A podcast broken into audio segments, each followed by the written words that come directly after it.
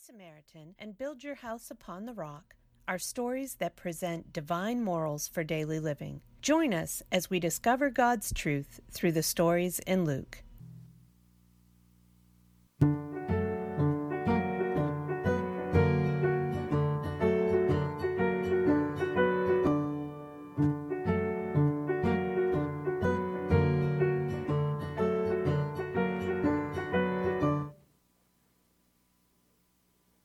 Hey, we're in this series, The Moral of the Story, and uh, this is a, a look at some of the major parables in the Gospel of Luke.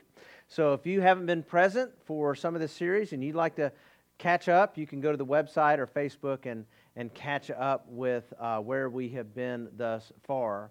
Um, love makes a difference, doesn't it?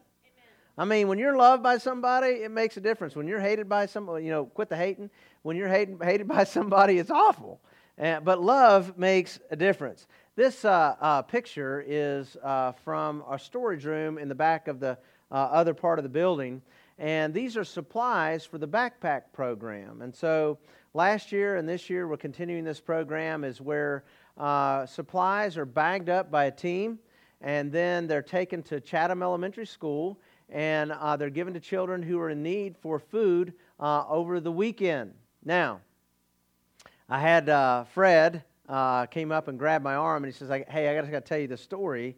I was dropping some of these bags off uh, at the school, and one of the uh, faculty members came up and just thanked him profusely about providing the these these these gifts to these children." And then, uh, not too many days after that, he came and told me about uh, somebody had recognized him uh, and dropping those off and uh, met him in his front yard and was just thanking him again. And so uh, sometimes uh, you don't think that you're doing very much, but you are. you're doing quite more than you even thought about. You see, if you if somebody looks at you and they're trying to find Jesus, they may not find all of Jesus when they look at you, right? I mean, come on. I mean, you know, I, have looked in the mirror too, right? I'm, I'm, not, I'm, not, I'm not everything I need to be. But when I come into this room and I'm with you beautiful people, collectively, as a community, as a group, we present Jesus. So if you're trying to find Jesus and what, you know, I want to see somebody act, talk like Jesus, just get us all together on our best day and we'll, we'll present Jesus to you. But what I'm saying is like this, this action of this community is presenting the love of Christ to other people. And so we are in a uh, three year strategy here of trying to develop ways to do exactly what I've just talked about elevate the compassion of Jesus. Now, this preaching time is the other side of this initiative, and that is to deepen your spiritual walk with the Lord.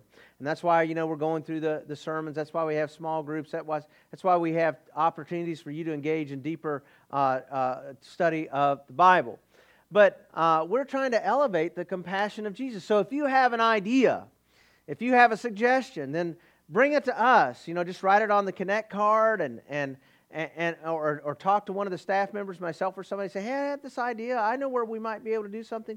We would love to introduce more people to Jesus by loving them, by being good neighbors. Now, uh, here's a new word for you, for us gospel neighboring. Uh, it means meeting the real needs of people around you, whether they believe like you or not, with such a sacrifice that people want to hear the gospel. And, and so, so, what we're trying to do is not just be neighbors, but be gospel neighbors by, by, by going above and beyond in actions of love that open people's hearts to hear the words and the message uh, of Jesus. Right? And, and so, we, we want others to know about this. And so, I've lived in different parts of the United States and I've lived in different parts of the world. And I can tell you that these are some of the best neighbors in, in these parts, right? In these parts that I've ever been around. I mean, I see so many actions of love, it's unreal. Uh, and, and, the way people uh, surround other people, it's just a great place to be. But gospel neighboring, it goes above and beyond that. It, it, is, it is helping those who you wouldn't normally help. Now, I have. Uh, I have some interesting neighbors uh, that live right beside me and across from me and around me, right? And the problem is, I can't tell you all these cool stories about how strange they are because they go to church here. And, uh, you know, But I'm just telling you, man, it is cool when you're loved by your neighbors. Well, we came back from vacation one time, and one of our neighbors, uh, uh, I won't tell, I won't give you his initials, but his name is Todd Hogan.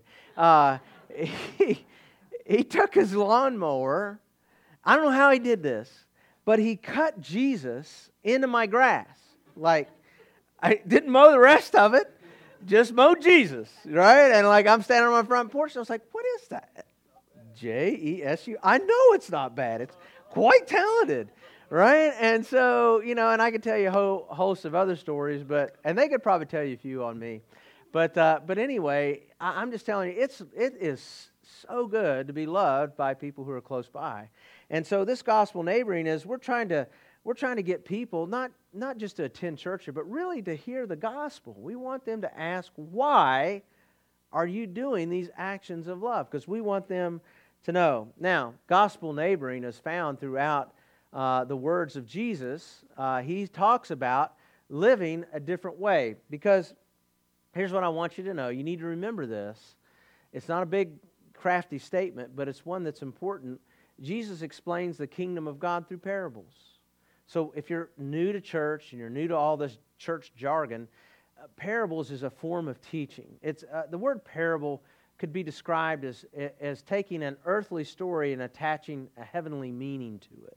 Uh, the word para means to cast alongside. And so uh, we, we cast alongside an earthly story and a heavenly truth, and, and they become memorable moments. But Jesus talks about his kingdom through parables. Now, the number one topic that Jesus loves to talk about is his kingdom. He talks about it in every time, uh, in all the Gospels. Uh, if, if you want to say, what's the one thing Jesus talked the most about? He would say the kingdom. Jesus doesn't talk a lot about going to heaven. I know Christians talk a lot about going to heaven, but if we would talk like Jesus would talks in, in, in subject matter, we would talk more about the kingdom being established here on this earth than any other thing. Because that's what Jesus did. He talks about the kingdom, he teaches about the kingdom, he shows actions of love that demonstrate the kingdom is here because there's a kingdom of darkness that exists on the earth. And when Jesus comes, he's bringing light and is exposing the darkness, but he's also establishing a new way to be human. And that is to be redeemed by Jesus. And so, parables are these memorable stories that help people better understand that there's a, there's a new sheriff in town, there's a, there's a new kingdom. And, and, and so uh, the old is going away and the new has come. Now, there's an expert in the law that we're going to talk about in our scripture today. And he knows all about the law, but what he doesn't understand is this kingdom that Jesus is establishing. So we're going to read about him uh, in Luke 10, beginning in verse 25. On one occasion, an expert in the law stood up to test Jesus. Teacher, he asked, what must I do to inherit eternal life? What is written in the law? He replied. How do you read it? He answered, Love the Lord God with all your heart, with all your soul, and with all your strength, and with all your mind, and love your neighbor as yourself. You have answered correctly, Jesus replied.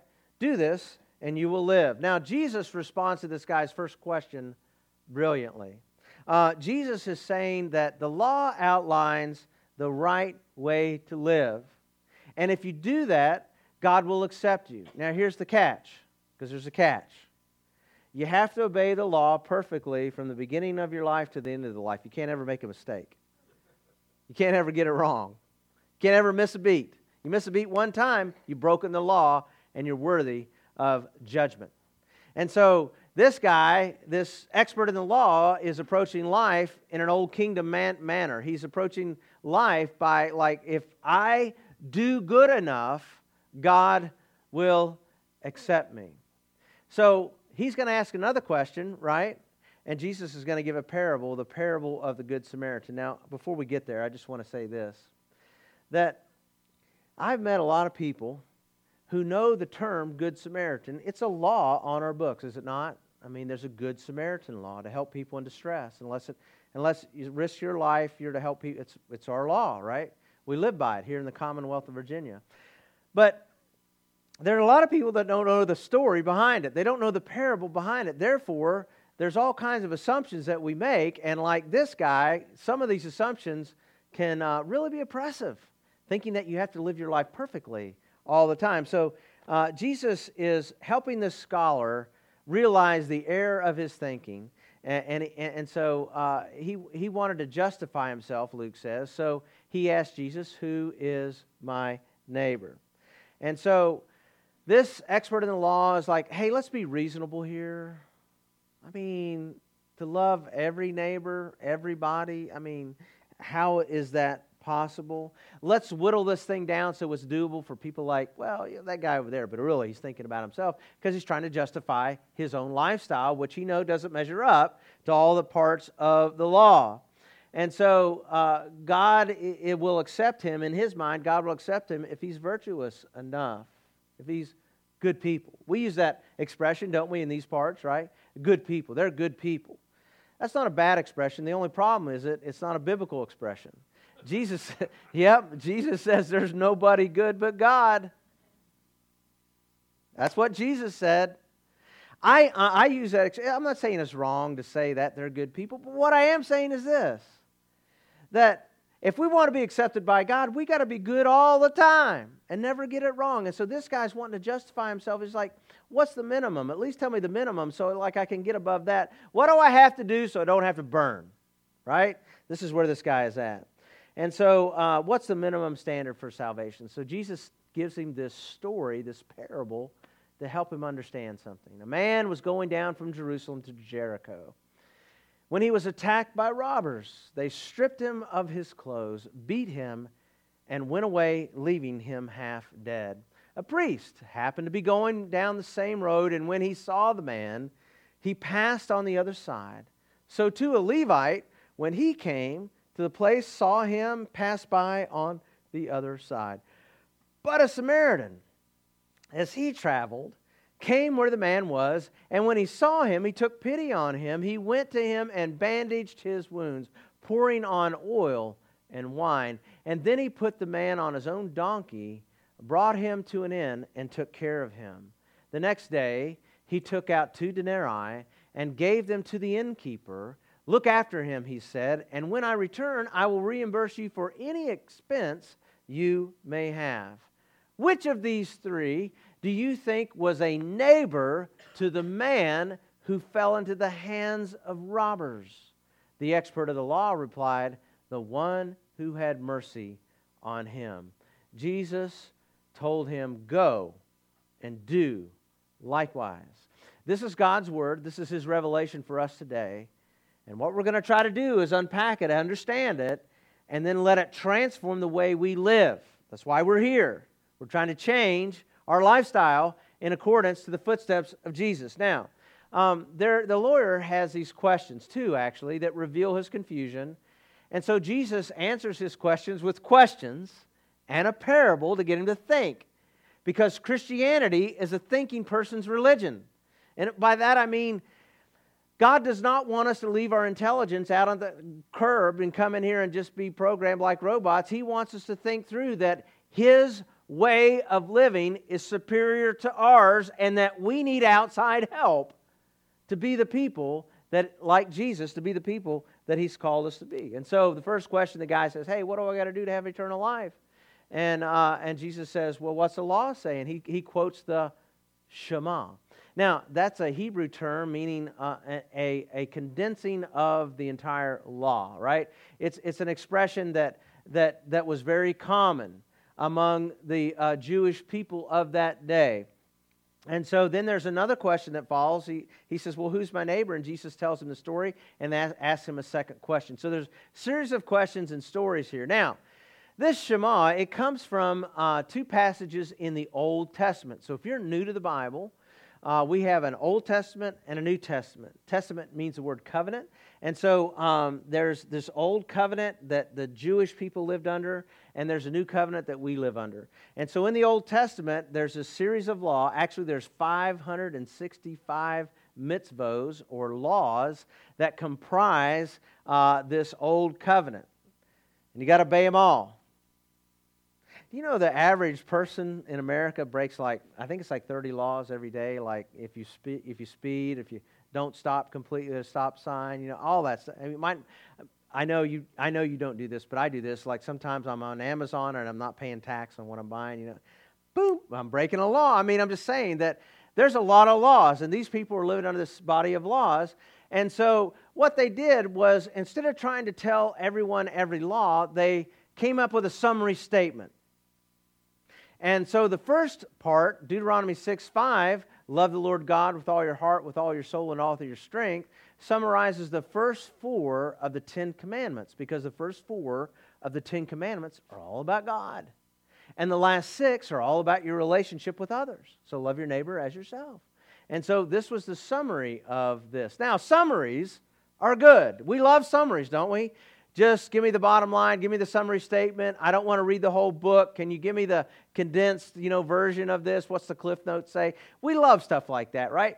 The only problem with summaries and that kind of thing is, and if you've ever tried to study for an exam on a piece of literature and studied cliff notes, there'd be that question you're like, have no idea because you didn't read the book, right? And so you don't know. There's some details that are left out of summaries.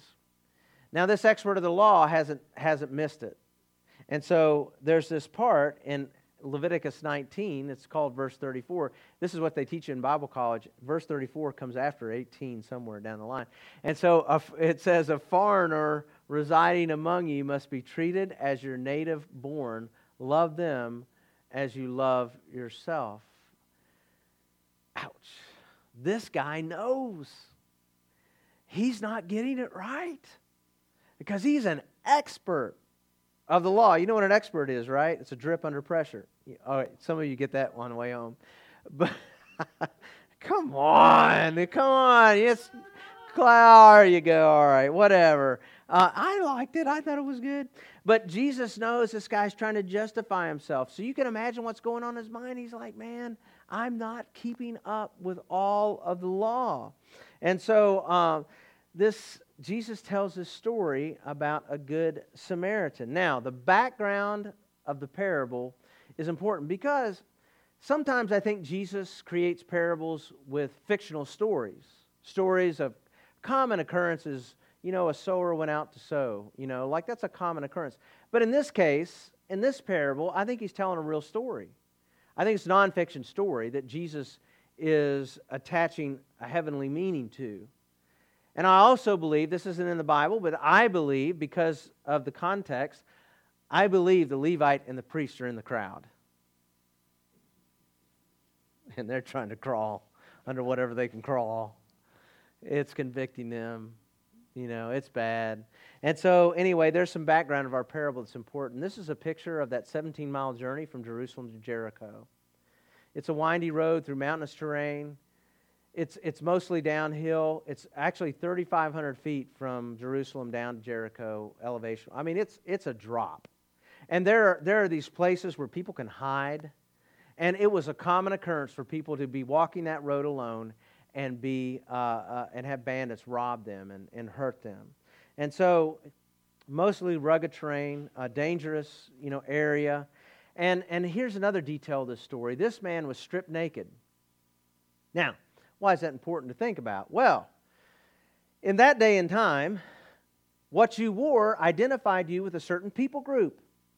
So, if you're a part of this people group, you have this type of clothing. If you're part of this part of society, if you're one of the, there are three classes of society. Uh, there's a ruling class, there's a business class, and then there's everybody else in that day and time of the Roman Empire. And if you were in one of these upper classes, you definitely had clothing that identified you as somebody important or special or wealthy or whatever. Or a Jew or non Jew. I mean, your clothing identified you. It's not much different than high school today. Like, I don't know if we still have goths in high school, but when, you know, when I was in school, there were the, the people that were like black and chains and, you know, that kind of thing. And then, then there was my group. You know, we were the hard rockers, you know, Led Zeppelin t shirt, Levi jeans, white leather Nike shoes. We, we knew who you were. You were in our crowd, you know. We knew you were cool. Everybody else was totally uncool because, you know, they didn't have on Led Zeppelin t-shirt, Levi jeans, and white Nike t- uh, sneaker. Anyway, and then there's that preppy group, and I don't know what preppies, but I think you have alligators on their shirt or something like that. You know, I don't know.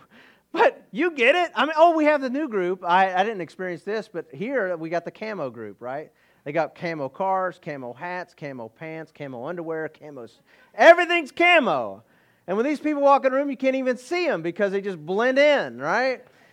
You get what I'm saying. I mean, you know the group they're associated with by how they're dressed, but this guy's, he's stripped naked. Yeah, and so we don't know who he is. We don't know who he is. And, and so, uh, what I, one other thing about Levites and priests, they are people who serve the temple in Jerusalem. And so, if you're new to all this, there's this great big place of worship Herod built called the temple in Jerusalem. And the people who serve in the inner sanctum areas, the Holy of Holy and the holy place in there, they are special people. They come from a certain family line.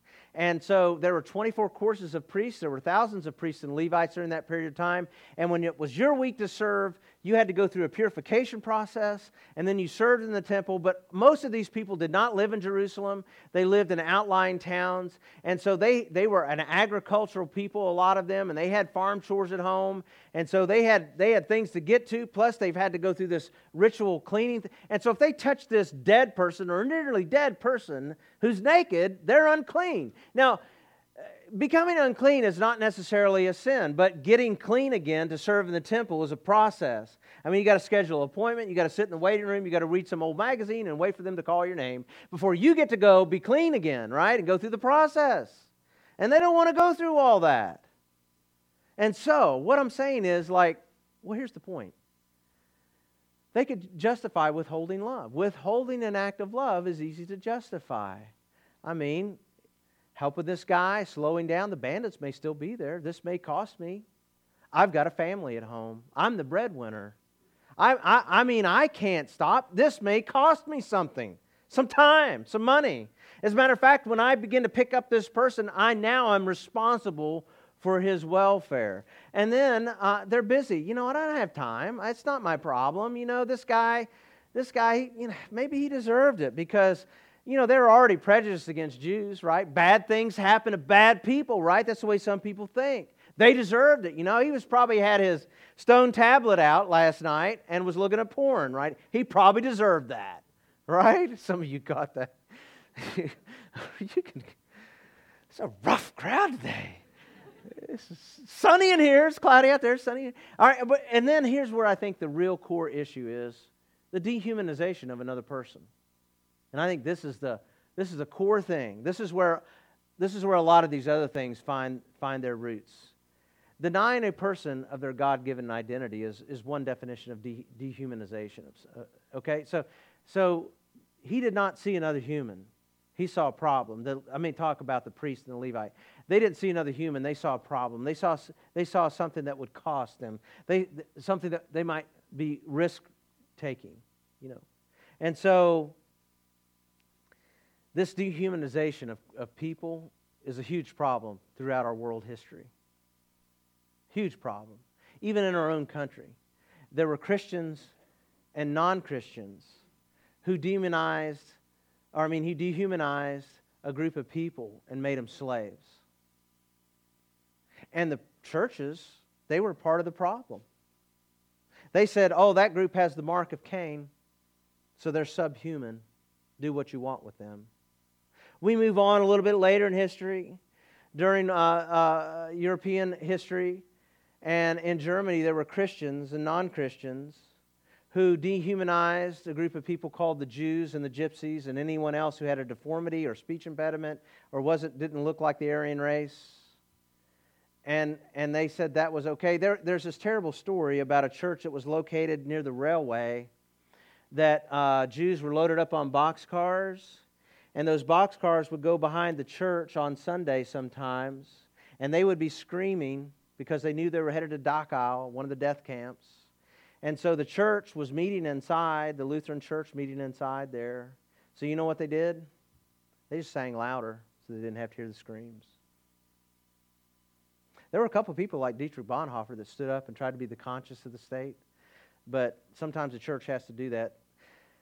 There's another time in history that we were actually uh, got to see firsthand in Rwanda, where back in 1997, and then even some years prior to that, there was this one group of people that were called Hutus who didn't like the Tutsis, another people group, and so they decided to slaughter them. And within about two weeks, they killed almost a million people with machetes. Now, here's the interesting thing 98% of Rwanda calls himself Christian. And I stood beside those uh, glass tombs where the bones are stored so they don't forget, so nobody forgets what happened. And one of the preachers there standing beside me was Frank. And with tears in his eyes, he said to us as Americans, he said, Why didn't you come? We did nothing. America did nothing.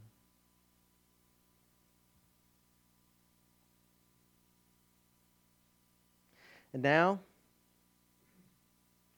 we dehumanize another group of people, those who have not yet exited the womb. And since a terrible legal, it was it, Roe versus Wade, 1973, that was terrible. Legally, that was, a, that was an atrocity. I mean, it never should have happened. But it happened because of social pressure or something, or just the devil himself. I don't know. But since 1973, listen, you might want to write this number down and help me pray for about with this. Uh, 60 million, 69, uh, 69,971 humans have been exterminated since 1973 in our country. So, America, we've surpassed Adolf Hitler, Stalin, Pol Pot, and Rwanda.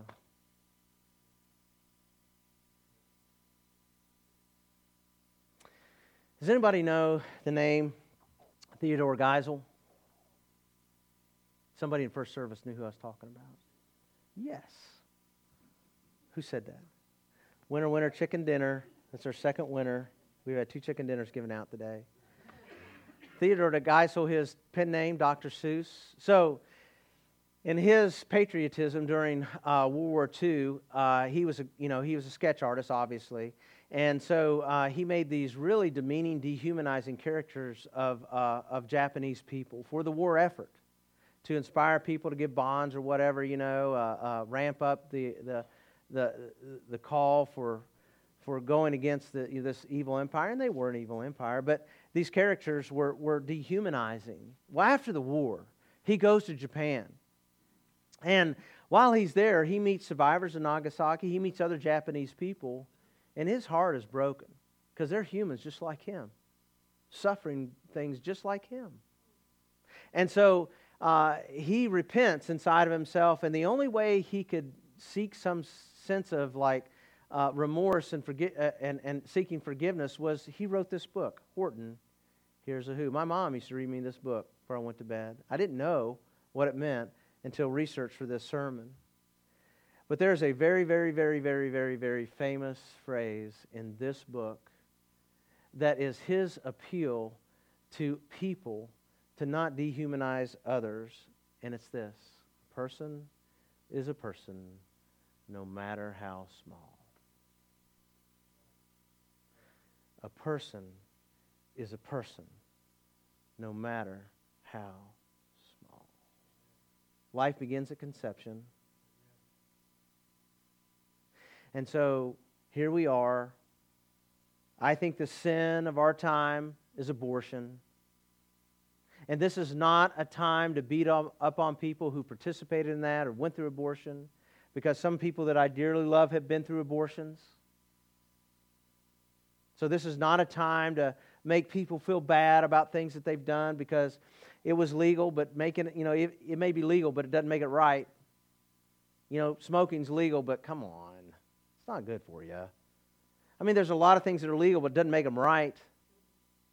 So while it might, might be legal, it, it, it devastates people's lives. So this isn't a time to beat up on people because we need to minister to those people, share them that, that, that, that the violence that was done to them at the hands of a doctor and nurse against them and their child, and the psychological damage which is untold in a lot of people's lives, and the grief and the guilt that goes along with all that heinous act against those young women, it, they need ministered to. They need love. And, and next month is October. That's our, our baby bottle boomerang, where we raise funds for uh, Martinsville uh, Life, Life Planning Center or their Crisis Pregnancy Center, okay? And so you're going to get a bottle and you throw it, and it comes back to you, right? Because it's a boomerang bottle. And when it comes back to you, you grab it and fill it up with $1,000 bills, right? And so, anyway, or something.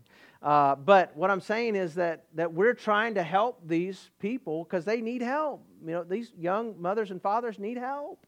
And so this isn't a time to beat up on anybody, but what I'm trying to say is it is easy to dehumanize another people group and, and to walk by. And I think if we're the church, at times there needs to be some civil disobedience against these heinous acts. Now, I'm not counting on the government or the courts to get it right. Are you? Here's what I'm, I'm hoping they do the best they can, but ultimately it's going to be the gospel that changes lives. Quick story, I don't have time to tell it all, but some of you are very familiar with Teen Challenge. One of our own went through Adult Teen Challenge.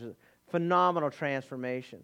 During the heroin epidemic that was in New York City in the late 60s and early 70s, before Giuliani, before they cleaned up Times Square and all that, they had this huge heroin problem. It was nasty. It was awful. A preacher from Pennsylvania in the country went there with his brother, and they begin to make a difference. The government, the CDC, they, they tried to figure out how this, this uh, teen, teen challenge was making a difference where there was an 80% recovery rate of the addicts. They're like, how do you get 80% recovery rate of the addicts? Because we're only getting like less than 10. And so they interviewed, uh, they interviewed, I, what's his name? Bar, I can't, Wilkerson, thank you. It just flew out of my head, and now it's back in, thanks to you. And so, anyway, they said, What's the difference? And he said, It's the Jesus factor. Yeah. What the government can do, Jesus says, not a problem. Not a problem. And so what I'm, here's what I'm saying like, Every person has value. That preacher sitting in the, in, the, in, the, in the boondocks of Pennsylvania looked at the television channel and said, I've got to do something. I've got to do something. And he did. And it's changed the face of the world. So, so anyway, uh, there's this guy, uh, Darling, he's, he's written this book, The Dignity Revolution, and it's about helping us recapture as Christians how important it is to, to, to the dignity of other people. And he says, God is calling all of us not just to see that people have dignity, but to act accordingly. Not just to know, but to do.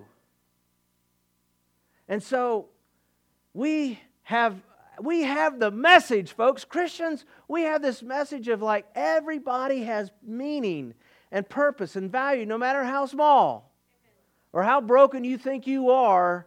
God can do an amazing work in your life.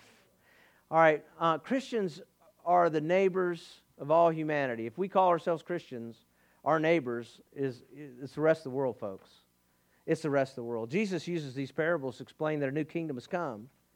And, and this Samaritan, he incurred the risk, right? He helped this guy, even though he might have been hurt himself. He made time and took immediate action. He chose to love his enemy rather than reject them. He saw the naked and dying body as a human worth saving.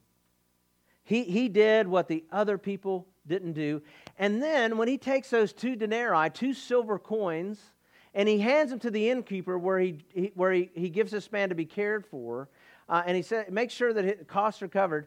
He's redeeming him. What do I mean by that? Well, you see, in that day and time, in that day and time, if, if you uh, had an individual you were caring for, and at the end of their, you know, their recovery, they had a doctor bill to pay and a, and a room stay to pay, uh, if they couldn't pay it, you sold them as a slave. It was common. It wasn't a big deal, like it was a big deal, but it wasn't a big deal. Uh, they, they, they were sold as an indentured servant until they could pay off their debt. There's, there's no social programs to catch people. I mean, you either paid it or you didn't. If you didn't, you went to work for somebody else until you could pay it all off. So this, this Samaritan covers the cost and says he's, he's not going to become a slave. Which everybody in the crowd Jesus is talking about would have thought that. Like, but this guy goes above and beyond. Now, the question remains what kind of guy does that? Jesus is that kind of guy. He's the Samaritan, he's the one. And, and, and, and so, 1 John, another John 3.16, 1 John, this is how we know what love is. You want to know what love is? Jesus Christ laid down his life for us. That's what love is. and we ought to lay down our lives for our brothers and our sisters. If anyone has material possessions and sees a brother or sister in need, but has no pity on them, how can the love of God be in that person? Dear children, let us not love with word or speech, but with actions and truth. Yeah. Just like that. This expert of the law knows he's failed miserably. And if you've been listening, we have too, haven't we? We've not been the good neighbor. We, we've, we've missed it. And that's the point. The point is that Jesus doesn't. And so we come into the presence of the Father not because we've got it all right, but because Jesus has done it right every time. And that's the gospel message. So if you don't know what the gospel is, here it is. Your unrighteousness has to be met with judgment. Jesus goes on the cross and he incurs that unrighteousness of your actions, and he suffers the penalty that you deserve. And then, in response to your belief and faith and trust and obedience to him, he gives you his perfect life. And so then you stand before the Lord God and you say, I have accepted the righteousness of Jesus. And God the Father says, not guilty. That's the gospel in a nutshell. All right? The death, the burial, the resurrection, how it makes a difference in our lives. So Jesus is the one, right? Jesus is the one who does this. Now, salvation does not come through keeping the law because we fail at it, but through Jesus Christ. And his example compels us to anyone in need. So we're not motivated by guilt. We're not motivated by fear. We're motivated by love, the perfect motivator. We want to do and to help because we have been helped and loved on. And, and like when we were broken and bleeding, and you're like, I'm not, you know, I'm, I don't know what you, I'm not broke. Yes, you are. The problem is you haven't admitted it yet. We're so broken sometimes. You know, we really, and so when we're broken and bleeding, Jesus comes along and says, I'll heal your brokenness and I'll redeem the cost, the redeem, the two denarii, I'll redeem you. I'll pay so that you don't wind up in slavery. And so Jesus is that one. Now, if we have to come up with a moral of the story, here it is, best as I can craft it. Love Jesus, the Samaritan, then love others as he has loved you. So I have two questions as we wrap this thing up. One, do you love Jesus? Jesus says, If you love me, obey my commandments. Do you love Jesus? Do you dearly, I mean, do you cherish him? Archbishop Canterbury or something said, What you do with your idle time and your mind determines who your God is. What you do with your idle time determines who your God. So, so in that idleness, are you thinking about, meditating about, are, are, you, are you like kingdom minded? I mean, you're not maybe always thinking about Jesus and God, but you're thinking about things that relate to that. Are, are we just drawn to something else? Like, is Jesus just something we put, check the box Sunday? It's, you know, this, I got it. Check, check. Or is he just like part of like our world? Right? Do you love Jesus? And the second question is can we love like that? No. We can't. Not on our own. But as a community, like those backpacks, as a community, like that work camp, as a community, like that offering going to IDES, as a community, we can love like that. Together, with the help of the Holy Spirit, we actually can love like that. I got good news. We can be like Jesus as we lock arms together and serve Him and walk with Him and try to like encourage one another and participate. Yeah, we can do that. We can. And so it's not all up to you as an individual. It's not all up to it's it's it's together with the power of the Holy Spirit. Let's pray. Father God, I thank you for this opportunity uh, just to walk through this uh, parable I really do not feel like I have brought it justice, but I am counting on the Holy Spirit to give increase to the reading of God's Word.